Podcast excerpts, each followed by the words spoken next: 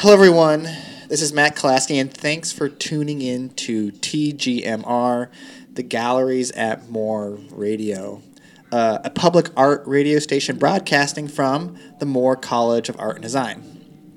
Listen live, search the archive of past broadcasts, or find out how you can get on the air at thegalleriesatmore.org. Today, I'm very excited to be joined in the studio uh, by Jerry Kaba, who is the founder, organizer, and chairperson of the Art Wrestling Federation Urban League, or the Awful Wrestling League. Uh, here to tell me all about this uh, very interesting, incredible project is Jerry. Welcome, Jerry. Hi, thank you for having me. Awesome. Uh, so my first question is, how did this get started? And maybe if you could also generally just paint a picture of an awful wrestling event for the people who might not have ever been there before. Okay, well, first I'll explain what the show sort of is like.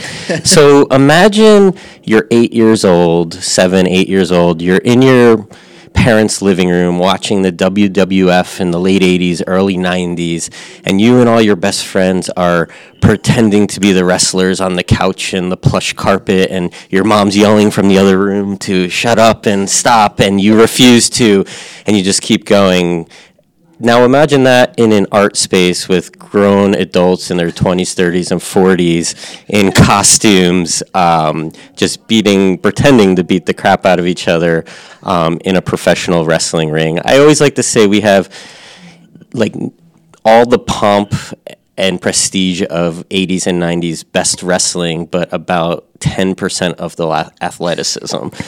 Um, and it all started kind of as a joke. I, when I was in college, I had a roommate, Derek Lindman, and him and all his friends were seriously into wrestling. And they would have they would have parties at our apartment, and they would make food and all watch like wrestling, Monday Night Raw or whatever it was. And I liked wrestling as a child, but I'd grown out of it. But they hadn't, and they were a great group of people. And then if you fast forward about a decade I got a phone call that Derek was getting married and he invited me to his bachelor party. And his bachelor party wasn't a normal bachelor party. they rented a wrestling ring gym and Derek decided his best man would be determined by whoever won the wrestling tournament. So he didn't know who his best man would be. So he sat there and watched it, did color commentary for the event, and we had to put on a tournament for him. Now, my name was picked as the winner of this tournament. So it was my first time in a wrestling ring. Him and his friends periodically did this for fun. So I got thrown around so much, I actually went outside and vomited in the bushes, and I had to win this whole thing. So it was, but then at the end, you know, it was so much fun, and at the wedding, I wore a championship belt that said "Best Man," and it was a great time. So then, about a year later, um, Peter Erickson from Little Berlin was my roommate, and their show had fallen apart. And they said, "We need an event for First Friday. Do you have any ideas?" And as a joke, I said, "Let's build a wrestling ring and do a show." And they were super into it. So then we did it, and I had to like beg some friends. I used a lot of my South Jersey friends from his circle of people, and we did this ridiculous show, and it went over really well. And during the event, that was around the time Citywide was happening, going to happen in Philadelphia, and ironically, Space 1026 and Vox had been planning to do a similar event. So a number of Vox members came in and challenged Little Berlin to a wrestling match at Space 1026. And Beth uh, Heinley was kind of in charge of that one, but brought me in after seeing our show, and we worked together and got that one together as like kind of a battle of the collective. So it was Vox versus Little Berlin, but then right before the battle, Practice Gallery, which I'm a part of, came through the audience, and it was a three way battle between the collectives, and it went really well. And then from there, there was kind of this like everyone's like, oh, we want more wrestling, so. Then we did one at the Icebox, and that was the first officially called Awful Wrestling one. And then from there, I just, you know, everyone who's done it keeps asking, can we do it again? Can we do it again? And people are like, I want to see it again. I want to see it again. And we had always done it just like, I was doing it for a number of years as like once a year just for fun. But now it's kind of growing and taking on a life of its own. And we've done four within the last calendar year. This next one will be our 10th or 11th one, and it just shows no signs of like slowing down. So I'm curious, like, how this, because it seems like it's very artists are sort of at the core or Yeah. are heavily involved with this. So Mhm. what makes this different than?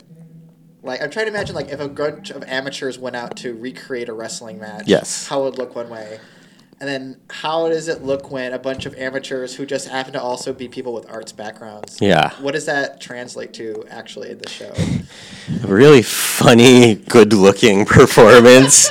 like for instance, when we did that one at the Icebox, we when you walked in, it was like this is almost too good. It looked so good, and you know, as artists, naturally, we're pretty terrible with like athleticism. So that's what I mean. I think it differs in the fact that like a lot of artists, I think when they look to past wrestling, they love the ridiculous characters, the performance art aspect of Yeah. it, the Macho Man Randy Savage, the Ultimate Warrior Hulk Hogan, like, and most of those wrestlers, to be sh- frank, were pretty terrible wrestlers, but they really knew how to talk on a mic and act crazy and have good costumes, and those are the things I think that artists respond to. Like, I get to make a costume and act kind of crazy. Yeah, sign me up. So I think that's where we differ is where we're not really good at throwing ourselves around and doing flips and punches, but it looks really good and fun because everyone knows how to make a video and make a costume and just kind of aren't afraid to act crazy where i think i guess a lot of other people that aren't artists might be a little more reserved and might focus more on the moves instead of the silliness. Do you do you think that it part of its character comes from the sort of I guess uh, necessary de-emphasization of the actual sort of like skill set, and so you have to rely on yeah the other skill sets. Yeah, because if we were just trying to wrestle and be real wrestlers, it would be really bad. I almost, to be honest, encourage as little actual wrestling as possible so no one gets hurt. I am all about a big entrance, a lot of trash talking, and then like some flailing around. And kind of, to be honest, our particular crowd, the worse the wrestling is, the more they like it. We've had a few matches that got kind of more resembling a real match, and eh, we lose the crowd a little bit, I think. so I think our crowd tends to prefer a lot of talking and pageantry and really bad wrestling. You mean awful, Awful wrestling. Uh, What? Uh, so who who goes to see these things? Like, what's the what's the crowd like? Are they expecting to see wrestling and then they're like, "What?" Or are they expecting to see performance art and then they're like, "What? What's the?" Yeah, I, I think initially they were expecting to see like kind of a performance art because in the beginning a lot of people were coming knew me or the other people involved, so I think there was a certain amount of expectation that they involved they expected.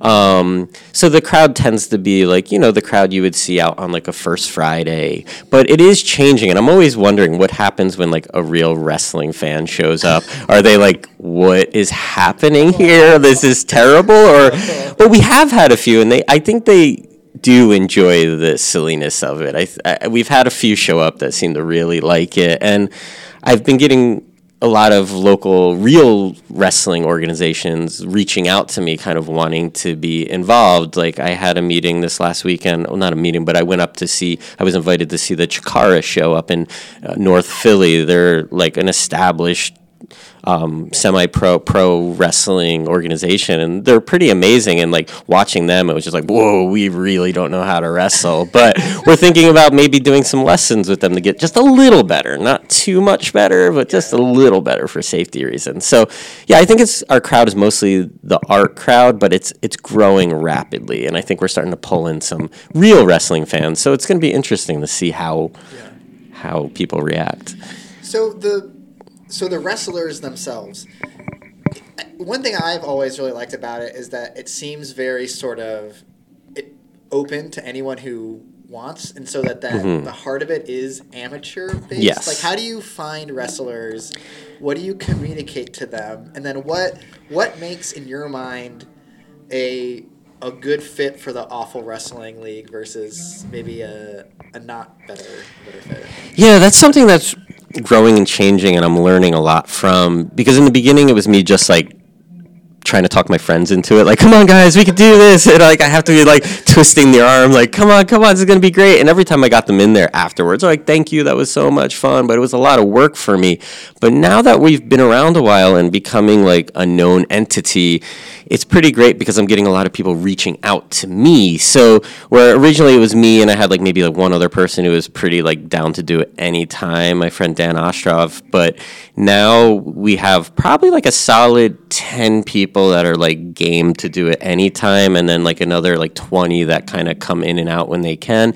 And I'm constantly getting Instagram and Facebook messages from new people who want to get involved because they saw a show or they heard of it. And that's super exciting when someone contacts me and they really want to do it. And I think we get a mix of people because we get some that always dreamed of being like a wrestler. And then we have some that think oh this i've never been in a wrestling ring. I think this would be kind of funny or silly. Um, those are the people i prefer. I, I often often like want to have coffee with someone before they get involved to make sure they understand. Because what i'm not looking forward for is someone who wants to like get in the ring and like beat you with a steel chair and like try to make it look real. So sometimes I get people who are like super big like WWE fans that want to get involved and I'm okay with that, but I I want them to understand like we're doing something different here. So I tend to prefer the person who's like oh, I don't know anything about wrestling, but that looks like a good time and I want to get weird. Those are usually the people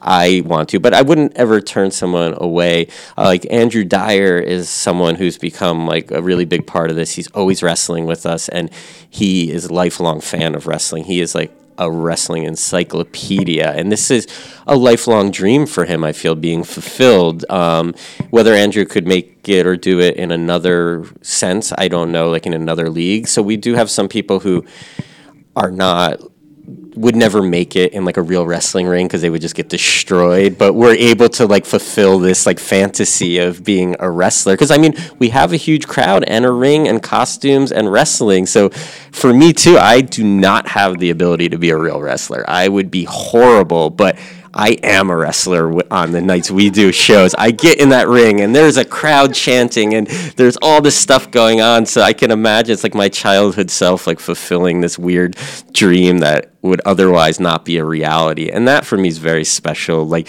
giving people this opportunity to like in the future say I was a wrestler, you know. Um, so one another question that's coming to my mind is like thinking about wrestling and it's like traditional like it's all machismo and yeah. violence and like yeah. really tied into a lot of like uh, currents of masculinity. Yeah. Right? How does does this?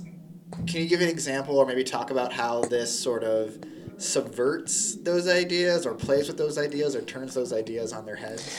Yeah, and that's something I'm very aware of. And again, like sometimes people contact me that want to get involved that are super hyper masculine. I'm like, you know, because for me, awful needs to be like totally inclusive, like all genders, all sexualities, all orientations, and I want everyone there. And also, everyone is equally powerful. I'm not gonna have like, I mean, I could have like a eight foot jack pumped man in there against like a four two like eighty pound woman, and in my eyes, their their punches both hurt each other just yeah. as hard. Like so, I try to you know make it all inclusive, and I'm I'm pretty aware, and I try to keep that out of it. Um, we had one instance where one a match got a little out of control, and like someone brought in a steel chair and hit the other person. I was like, nah, man, like that. That's not us. Like maybe if it was a pool noodle, but you act like it's a steel chair, it hurts as bad. That's what I'm into.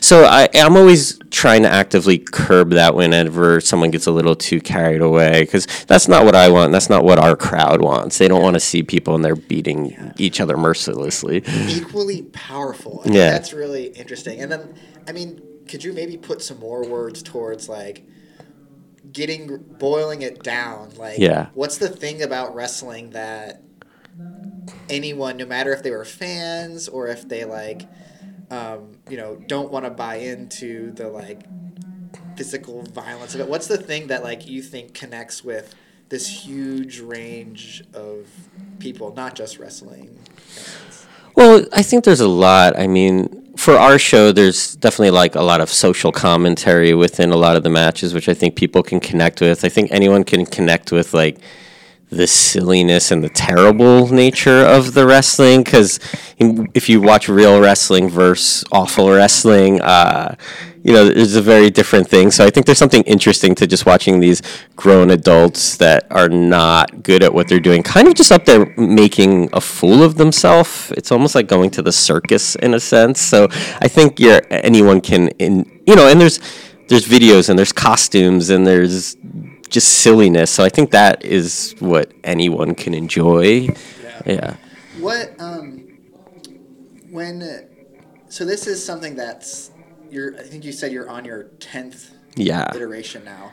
How has it evolved for you over time? Mm-hmm. And then maybe thinking about like how do you how would you see this project moving into the future? Yeah, I mean, it's grown. Like I said before, it was me begging my friends. And our first ring we had was like a piece of plywood on two tables that I found outside of Little Berlin. And then we had this ring I made, which held up for a long time. But now this next one's going to be the first one where we have a real wrestling ring. And then the characters have gotten more developed because it used to just be me and my friends. But now we have like people who do it almost every time and they're really developing their characters. And people are like, my, they're getting recognized on the street, like, as their character. Like my friend Claire, someone recognized her as Pegula on the street, and the vet who's an evil veterinarian. Um, he got recognized on the train. Some do- guy was just like, "Dude, you're the guy that killed that dog and strangled that girl. You're awesome!" And then stepped off the train, and he's like, "Uh," and I get like, "Hey, you're that wrestling guy," or people screaming awful wrestling at me. So,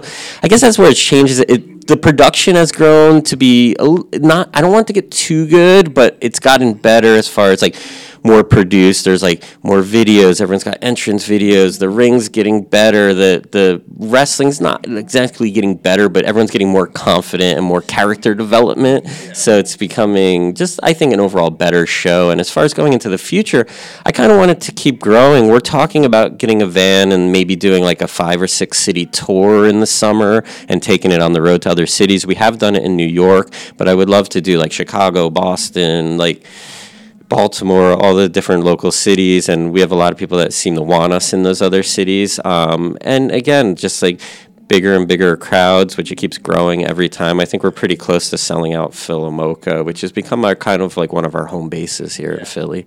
So when you when you set out to do one of these shows, what can you walk us through the process? Do you all meet with all the wrestlers? How like do you all establish who you're wrestling? Do you come up? Do they practice before? What's the sort of um, sort of organization yeah. or sort of like community that builds up around this before it happens. Well, again, that's changed a little too because it used to be like, "Come on, friends," and then everyone would just show up with a costume, and like 20 minutes before, I'd be like, "Okay, you and you are gonna fight, you and you and you." But now, being the show's getting bigger, and we're starting to charge a small cover because um, of the venue. Uh, I'm trying to I pair people up. I get the venue and then I contact everyone and see who's available for the date and then like a week or two in advance I match everyone up so they can start to uh, kind of work out their match. And as far as the match goes, it's usually I tell everyone figure out how it starts, how it ends, maybe like one thing in the middle and the rest is just like on the fly improv.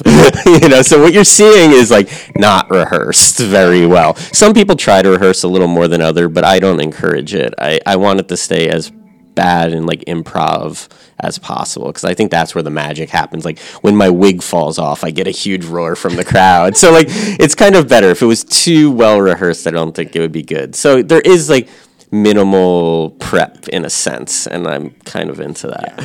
All right, uh, last two questions, which yeah. are, uh, how does this fit into?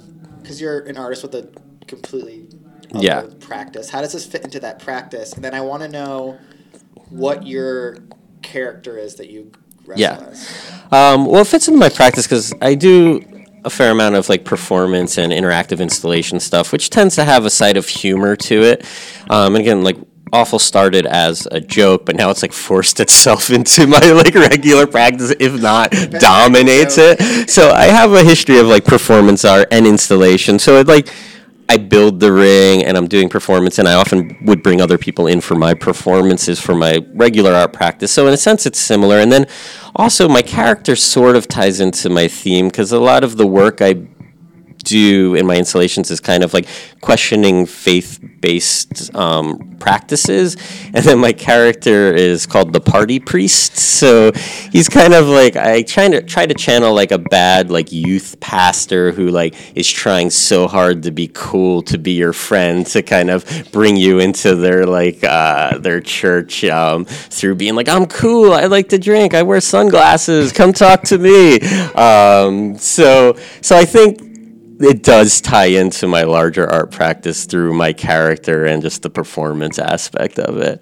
That's awesome. Jerry, thank you so much for talking to me. Uh, this is all to say that if this has uh, piqued your interest in the Awful Wrestling League, which I guess is a it's repetitive to say that, um, the next show will be Saturday, November 10th at PhilaMOCA, which is at Spring Garden 12th. Uh, doors at 7, show at 8. There's a $10 cover fee. Again, that's Saturday, November 10th, PhilaMOCA, uh, 7 o'clock. Uh, Jerry, thank you. Wait.